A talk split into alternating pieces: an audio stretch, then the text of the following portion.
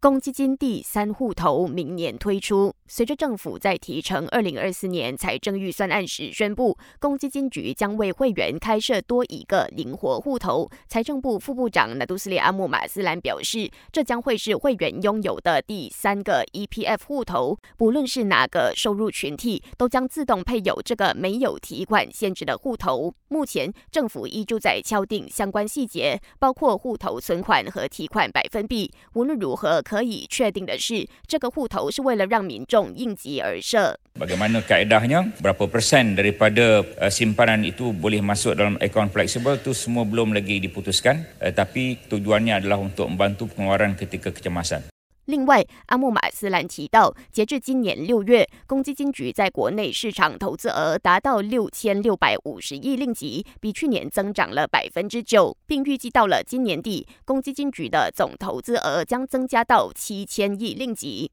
未来，我国可能面临水源短缺问题。国家水务局主席查尔斯表示，这主要是受到气候变迁导致的降雨量不稳定和河水水位开始下降影响，加上目前国内55个主要供水水坝中，有16个的使用时间已经超过50年，当中7个属于高风险水坝，如果不重新修理，水坝的储水容量将越来越少，进而影响国内水源供应。因此，查尔斯呼吁政府寻找对策应对，并建议当局考虑使用废矿湖作为河外储存设备，以确保水源充足。